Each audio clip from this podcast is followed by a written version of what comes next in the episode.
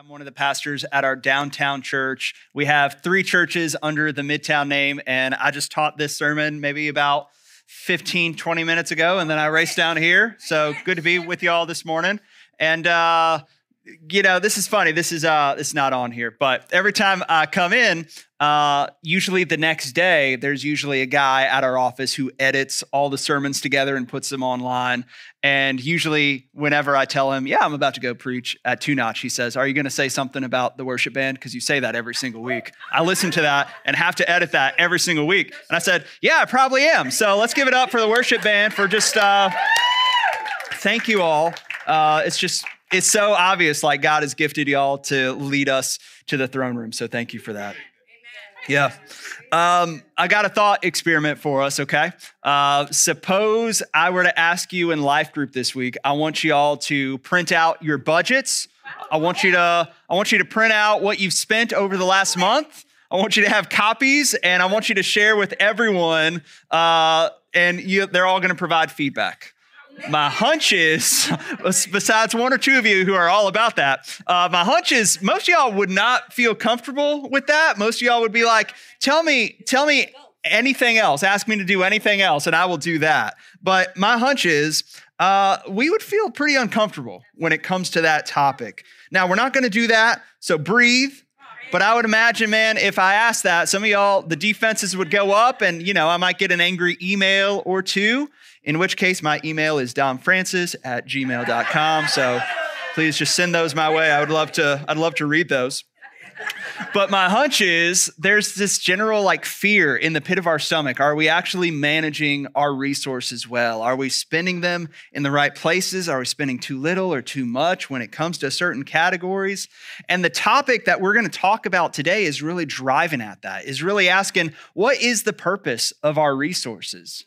If everything we have has been given by God, and God talks a lot about money in the Bible. I read somewhere there's over like 2,000 references to money and possessions and wealth in Scripture. I read one that said, um, more than faith and prayer combined, Jesus talks more about wealth and resources. So, this is when it comes to talking about how do we grow more into the image of Jesus, how do we be faithful disciples to Him, in part, it talks about having to think about money and possessions in a biblical way. So, that's what this series is for. And today, we're just going to get really practical and ask that question What is the purpose of our resources? So, verse 34, which Courtney read for us. Verse 34, Jesus prefaces this bit by saying, Where your treasure is, there your heart is also. It's one of the most concise statements on how to think about our money from a biblical lens. Jesus says, How you spend your money, how you use your resources is often a good indicator as to the posture of your heart and where your soul is with Jesus. And he shares this story in verse 35, which we just read Stay dressed for action Keep your lamps burning. In other words, be prepared, be on guard for this. Verse 36 Be like men who are waiting for their master to come home from the wedding feast so that they may open the door to him at once when he comes and knocks. Blessed are those servants whom the master finds awake when he comes. Truly I say to you, he will dress himself for service and have them recline at table, and he will come and serve them. If he comes in the second watch or the third watch and finds them awake, blessed are those servants to give us some context, the second watch is generally thought between to be between midnight and 3 a.m. The third watch is 3 a.m. to 6 a.m. So Jesus is saying at whatever time the master comes, blessed are the servants who are prepared when he gets here. Verse 39. But know this that if the master of the house had known at what hour the thief was coming, he would not have left his house to be broken into. You also must be ready, for the Son of Man is coming at an hour you do not expect. So Jesus here is using this parable about the master and the servants in regards to how we think about our possessions and our resources. Because if you look earlier in Luke chapter 12, that whole chapter leading up to this story is talking about resources and wealth. Prior to this, Jesus shares the parable of the rich young fool who believed that all of life could be uh, brought, essentially. That if I just had more stuff, then I would have more security and peace in my life. And so he spends his whole life storing up wealth only to die. Jesus calls that man a fool. The next story Jesus shares right after that is the parable of the birds and the flowers. And Jesus says, Look, do not be anxious because God is going to provide for you. Everything is mine. And if you're my children and I provide for the birds and flowers, how much more will I provide for you? Amen. So, Jesus is helping us in this chapter to reframe and think biblically about our possessions and our finances. And so Jesus is saying here in this next story, right after the rich young fool, right after the story of the ravens and the flowers, he's helping them see look, when it comes to your possessions, when it comes to your stuff, you're a servant, you're a manager. You're not the owner of this stuff. None of this stuff is yours. All that stuff that you have is because God has given you that stuff. Now, in light of that, how are you going to use it? So, Jesus is saying when it comes to our possessions, when it comes to our stuff, you are a steward. You are not an owner. This is not yours, it's all God's. So, in light of that, how are you going to manage your stuff well to use it in the kingdom of God? To zoom it out a bit, this goes as far back as Genesis chapter 1, where God says we are image bearers of Him. And that means so many things, but in part, it means we use the resources God has given us to help bring flourishing and wholeness and peace to the world, to bring heaven down to earth to use our resources God's entrusted to us so that the world might look more like the kingdom of God. That's partly what it means to be an image bearer of Him. And money, generally speaking, is one of the most powerful tools on the planet to help accomplish God's kingdom purposes. Being an image bearer is to realize that God gives you things in part so that you can make much of Him and spread the kingdom. You're a manager, you're a steward, you're not an owner.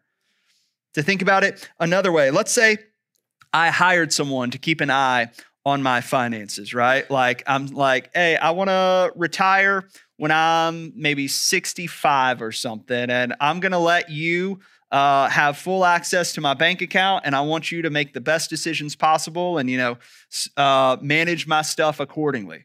Let's say I come back a year later. I'm like, hey, so you know how I hired you for that job? How you doing with that? And he's like, oh, about that. I didn't know if you were serious about that. So I'll be honest, I didn't I didn't really do anything. I would say, all right, first of all, you're fired. How did you get this job? This has been a waste of my time because he did not do the assignment that I gave him. He did not use my resources well. So, what does God want to do with the resources that he has given us? That's what we're going to look at. So, we have three categories in scripture that it says God wants us to use our resources for. They are for provision, for enjoyment, and blessing others. And I'm going to break each one down one by one. So, number one is provision, right? Biblical category number one we manage our resources so our basic needs are met. God, in His sovereignty, provides for us so that we in turn can use it to be clothed, to be fed, all that. The most immediate passage that comes to mind is Luke 12 28 where Jesus says, If God so clothes the grass, which is alive in the field today and tomorrow is thrown in the oven, how much more will he clothe you, O little faith? So, in other words, the bills need to be paid and food should be in the fridge to, so that you can be fed. You need clothes to keep you warm. And God often uses us working a job as the means by which to make sure those basic needs are met. And when it comes to provision, it's not just making sure our daily needs are met, we're keeping an eye out and looking ahead to look to the future to make sure our future selves are provided for. The book of Proverbs talks a lot about this. I'll just give you one Proverbs 21 5. The plans of the diligent lead surely to abundance, but everyone who is hasty comes only to poverty. So, as managers of God's stuff, we're diligent, we're not quick, we're not hasty with how we use our money. We think wisely about it. We look ahead to the future and make the wisest decisions to maximize what God's given us. So, think about the stuff you rely on the clothes on your body, the fridge used to keep your food from going bad, the HVAC unit in your house that keeps you warm on a Columbia night when it dips below freezing. I guarantee you, and I'm not just like being a pessimist here, I guarantee you all those things are gonna break down at some point. And it's probably gonna happen at a time you're not thinking about it. And I'm not, I'm not trying to be a downer here, that's just a fact. But knowing that, you can prepare for that. You can manage your resources that God has given you well so that you're not caught off guard by it. As a good manager, you can begin storing stuff away bit by bit so you're not caught off guard, so that you're not one major appliance away from financial ruin. Similarly, if you are so blessed, if you have the means in regards to your retirement, you can, if you are able, start saving away now so that you can provide for your future self later. But I say all that with one big like disclaimer, okay? Um, how much is too much to spend in this category? Like, how much is too much on clothes? How much is too much on groceries? To which I would say, I don't know. Like, I can't speak that over your life, but that line does exist. Like that figure does exist for you, depending on where you are financially, depending on how much you make, but that line does exist. And you need to figure that out. You need to go to God with your budget, bring godly community into it. And remember that ultimately, this is not your stuff. This is God's stuff. And so, as a good manager, what does that mean for you in this category? Second category is enjoyment. Enjoyment, Ecclesiastes 8:15 says, "And I command joy I commend joy, for man has nothing better under the sun but to eat and drink and be joyful. For this will go with him in his toil through the days of his life that God has given him under the sun. 1 Timothy 6:17 As for the rich in this present age, charge them not to be haughty, nor to set their hopes on the uncertainty of riches, but on God who richly provides for us with everything to enjoy. He richly provides for us with everything to enjoy. Uh, I looked at it in the Greek that the New Testament was written in. That word enjoy literally means enjoy. Yes and amen, right? And I think that's a helpful count, counterbalance to that first category. Yes, we're to be managers to make sure our basic needs are met. And according to what the Bible says, God wants us to enjoy the gifts, all right? Because it's meant to point back to Him as the giver. And I think that's so helpful to understand. I remember uh, a few years back, uh, I was, uh, this was something, a category I needed to hear.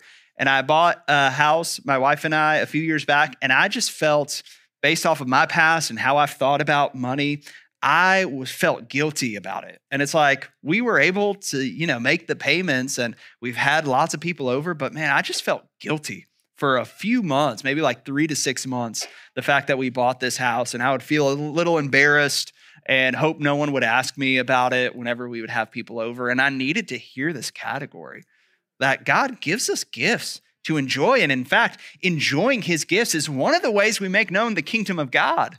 When we cultivate this posture of gratitude to enjoy the gifts, knowing that all the while it's meant to point us back to the giver, whether that be a fresh cup of coffee you made this morning. Praise Jesus for that. You know, uh, God invented flavor.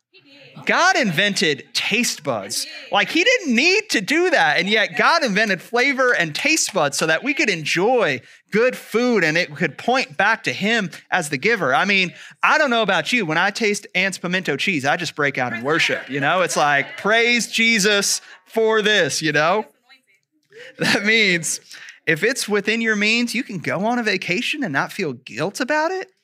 Make some memories, get some rest, but all the while cultivate some intentional gratitude in your heart. And the reason why that's so critical is how many of us go to vacation and then come back and you just feel so empty afterwards?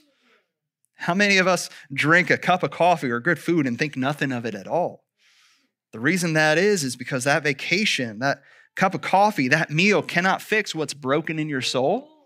Only God can do that. And He's the one who made that vacation, who made that food. It's all meant to point back to Him, the giver.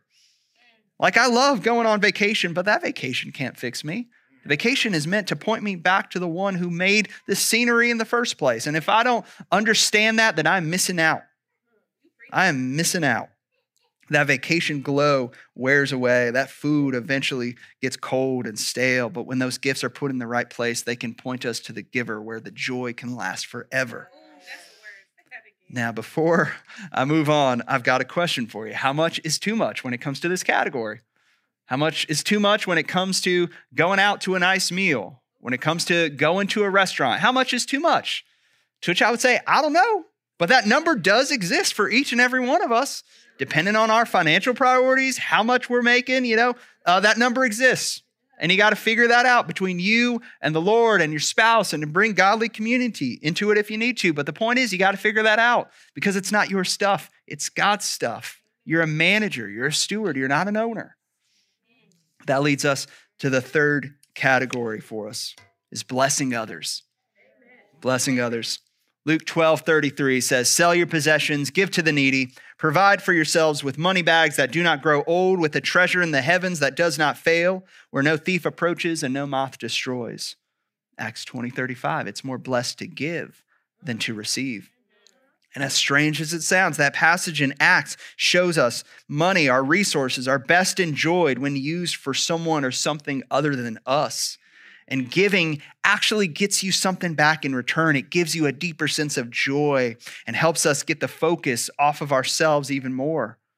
This is in part why we encourage church family to practice generosity because we want them to get a deeper sense of joy and gratitude out of it. We want to make sure not only our needs are being met and that we're enjoying the gifts, but that others get to enjoy it too. Our, our kids, uh, we're trying to instill this in our three kids, ages eight, six, and four, uh, by having this phrase that we say, it's the phrase is everything we own, we own to share. And the reason we do that is I see it a lot with my kids. They'll, one of them will be playing with a toy. We got like a bunch of toys, right? And like one of them will be playing with some stuffed animal or whatever. And the other two will have walked past this toy for so long and just think nothing of it. But then one of them will look at this toy, start playing with it. And then the other two start getting jealous and they're like, I want to play with that. And then it becomes a tug of war. And then I have to take it and say no. And then I say something like, Hey, kids, what do we say? Everything we own? And then they go, We own to share. It's like, whatever. All right. But the point that I'm trying to instill in them is like, This is not your stuff. This is God's stuff. So share it. And I want them to experience the joy of not fighting. I want them to experience the joy of sharing and experiencing deeper enjoyment when they're sharing their stuff with others. I want them to grow up to be kids in middle school and high school. They're just so quick to invite kids over for a meal or to hang out because they just have this posture of wanting to bless others. Hey, it's not my stuff, and everything we own, we own to share. I want them to grow up to be young adults and parents who are opening up their homes, who are practicing financial generosity because they know everything we own, we own to share. I think about the many ways that uh, so many of y'all are practicing this principle with financial generosity. The reason that we have the lights on, the reason that we're able to meet in this space is because of your financial generosity. So thank you. I think about uh, the number of you who open up their homes for life group each week. I know that just seems like in our church context, it's like, I mean, that's just what we do. You know, it's like we think nothing of it. But honestly, you are blessing others by opening up your home. Thank you. I think about one member in our church, at our downtown church. They're single and they have a couple extra bedrooms in their house that they don't need and they could downsize, but they use it to bless others. It's like, hey, if you need a place to stay, uh, you're in between apartments right now, just come crash at my place. Stay however long you want. Constantly open up their home for life group, just constantly practicing hospitality. I think about another member in our church who uh, has no reason to buy a pickup truck, but it just seems like, you know, if you're in a friend circle, there needs to be one friend in the circle who has the pickup truck, right? And it was like he noticed there was no friend. he was like, I mean, I need a new car. And I guess I'll get a pickup truck. I don't need it, but, you know, I'll be that guy. And I could list just story after story of people who've practiced generosity. But the point is, uh, they are experiencing a deeper blessing by sharing their stuff. They're experiencing the joy of sharing with others. And that's what God wants for us to manage our resources so that all of us can experience that joy with however much we have. But all this to say, these are the three categories given in Scripture of as to what God wants us to do with our resources. We are managers, we're not the owners, so let's leverage and maximize what God has given us so that we can make much of him and so that the kingdom life that Jesus talks about can spread more and more into our hearts and more and more into the world when we use our resources well. This means to manage God's stuff, we need a plan in place. This means if you are a steward, then that means you need a plan, okay? Thinking back to that financial advisor illustration, I hire someone to like have access to my bank account. I say, hey, you need to just do with this however you see fit to maximize what I've got. And I come back later, I say, so what's your plan with this? He's like, oh, you wanted me to have a plan? I'm sorry about that. I was just going to wing it. I'd be like, all right, never mind. I will take my stuff back. Thank you. In the same way, you need a plan. And I just want to like reframe that word budget for us, okay? It's like you're not going to see that word in scripture or anything, but living in the culture we find ourselves in, if we are managers, we're not owners, and that just practically means for most of us here to have a budget where we tell our resources where to go, to recognize, look, money is not my God. Jesus is my God. So because of that, I'm going to put a budget in place. I'm going to say, money, you go here. You don't get control over me. I get control over you. You're going to go here. I'm going to tell you where to go. So for most of us, that means a budget. And my hunch is, as a society, my hunch is that none of us are just going to stumble upon financial health. None of us are just going to stumble upon a biblical vision of our finances, okay? In the same way, none of us is just going to stumble into godliness where you just wake up one day and say, "You know what? I just I just want to read my Bible. Never have before, but now I just really want to and I just want to pray nonstop." That doesn't happen. You need to put a plan in place to get there. In the same way, when it comes to having a biblical vision for our resources, we need a plan in place. And my hunch is this is just a guess, but my hunch is if you don't have a plan in place, that you might be overdoing it in the provision and the enjoyment categories. Because how could you not? You know, everything in our society encourages us to spend money on ourselves, to make our lives easier. Our society doesn't really have a category when it comes to blessing others. And so putting a plan in place. And my heart is that someone could look at your budget and they could look at the budget of someone who is not a Christian making the same amount, and that they could look at your budget and see, oh, this person's different because they're prioritizing blessing others. They're practicing sacrificial generosity. That's my heart for us. But that can only happen if you have a plan in place. Good intentions are not enough. You can't just say, I'll keep my eye on it, and if a need comes up, I'll help out. To which I would ask, are you being a good manager of what God's given you or not? If this is the vision, are you living into that vision?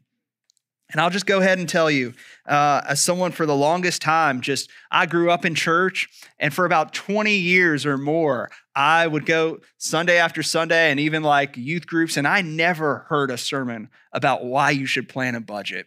And I had a theology that embraced the sovereignty and the power of God so much that I just didn't do anything. You know, it's like Jesus says in Matthew 6 and Luke 12 when it comes to finances and resources, don't worry about it. And I was like, all right, cool. I'm not even going to think about it. Jesus, I'll do you one more. I just want not only just not worry, I won't even think about it at all.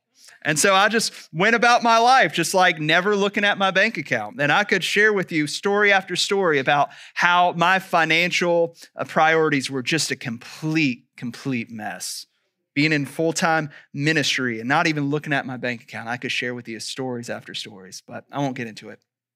I'll give you one um, since you asked. But this was maybe 13, 14 years ago.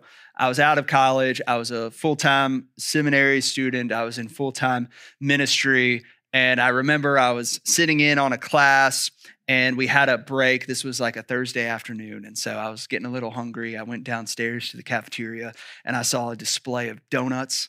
And there was one donut I wanted that had like a whole strip of bacon on the top of it. And I was like, I can't not buy this donut. So I was like, I'll have that. And so the guy pulls it out of the display and he says, All right, two bucks. I pull out my debit card. I say, All right, great. Swipe it. Uh, uh, uh. Card declined. He's like, I'm sorry. Says decline. Would you mind swiping that again? I was like, uh, yeah, sure. Swipe it. Card declined again. And he says, I'm sorry, I can't give you this donut. He puts it back in the display. And I go back to class and I think, that was really weird. Huh. Go home, I open up my computer, I look at my bank account statement, which I hadn't looked at in about 10 months, and it was at zero. Check in savings zero. I had no money in the account whatsoever. And that was kind of a big moment where I was like, I should probably start figuring this out and getting my act together. I had the best intentions in place, but I had no plan to carry that out. And my concern for some of us who don't have a plan in place is you are missing out. You could be one major appliance breakdown away from financial ruin. You could be one donut purchase away from financial ruin. And I don't want that for you. But you can put a plan into place now in the same way. There could be ministry that's not happening because you don't have a plan in place. There could be needs and people to meet Jesus who could find hope and healing if you had a plan in place that God could use by his Spirit to work. We need a plan in place because we are managers, not owners. And Jesus takes it pretty seriously. If you keep on reading in Luke chapter 12, for the servants who are not faithful to what the master has given them, there's some pretty intense consequences for that. And so, for the call for us this week, as y'all meet in life groups, is we have some homework for y'all where we would encourage you to spend some time outside of life group and just assess where's your money been going the last month or two? Where does it fit in those categories? And then in life group, y'all are going to talk about it. Just like, hey, what did you discover? What are what are some ways in which you need to adjust so that your budget fits in according to what God has outlined for how we use our resources. And then the week after that, we're going to take some time outside of life group and just take some time with a template with some tools in place to sort of put a budget in place so that we can say, money, you don't have control of over me, I have control over you. This is where I want you to go. So we just want to set you up well to think about that. And more than anything, we want Jesus for you. And part of that means having a plan in place because when you do, you realize God often uses it to work in you and so that you can see more and more of Him. In fact, that's what Jesus says in Luke chapter 12. He shares this parable of the master and the good servant. And the thing about Jesus' parables is oftentimes there's some twist. In, there's some twist in the story, some detail that the listeners did not see coming that's supposed to like grab your attention and your imagination a little bit. And we read that detail. That detail is in verse 37. Read it with me again. To those who are faithful, Jesus says, Blessed are those servants whom the master finds awake when he comes. Truly, I say to you, he will dress himself for service and have them recline at table, and he will come and he will serve them. So, what happens to the master when he finally arrives according to this parable? He serves the servants. To those who manage well, he places upon them the robes of honor. He invites them to the table to sit with him as esteemed guests. And then, best of all, the master begins to wait for the faithful servants. He brings in the food and the wine. The role of the master and the servant reverses. And this is not what masters did back then. But here in this parable, Jesus says, In the kingdom of God, the master serves the ones who are faithful. And the only way you get to this place of faithfulness is when you see how much the master has already done for you in Christ. It only happens when you look at Jesus, who was fully God, who takes on the form of a servant, whose heartbeat was to bring in the kingdom of God to us. He models and lives his whole life in those three categories to realize that nothing he has is his for himself, but to give it away so that the kingdom of God would expand. He's a provider who provides for us our deepest need by taking our sin upon a bloody cross and conquering death, providing for us life to the fullest by those who place their trust in Him. He's full of joy who enjoyed eternal friendship with the triune God who came down to earth so that we might come to enjoy Him, who by the Spirit has lavished upon us every spiritual blessing in the heavenly places. His life overflows with blessing and abundance, who gives his life away so that we in turn might experience the blessing of knowing Jesus more and more. This is our God who serves. This is the master who takes the form of a servant who blesses us so that we might in turn serve and bless others, who calls us to be stewards of his goodness who invites us into deeper and further joy the more we live into his design for us in all things. This is what's on the line for us. Joy is on the line for us. So let's, by the Spirit, do all that we can to get more and more of that into our lives right now. We pray with me, please?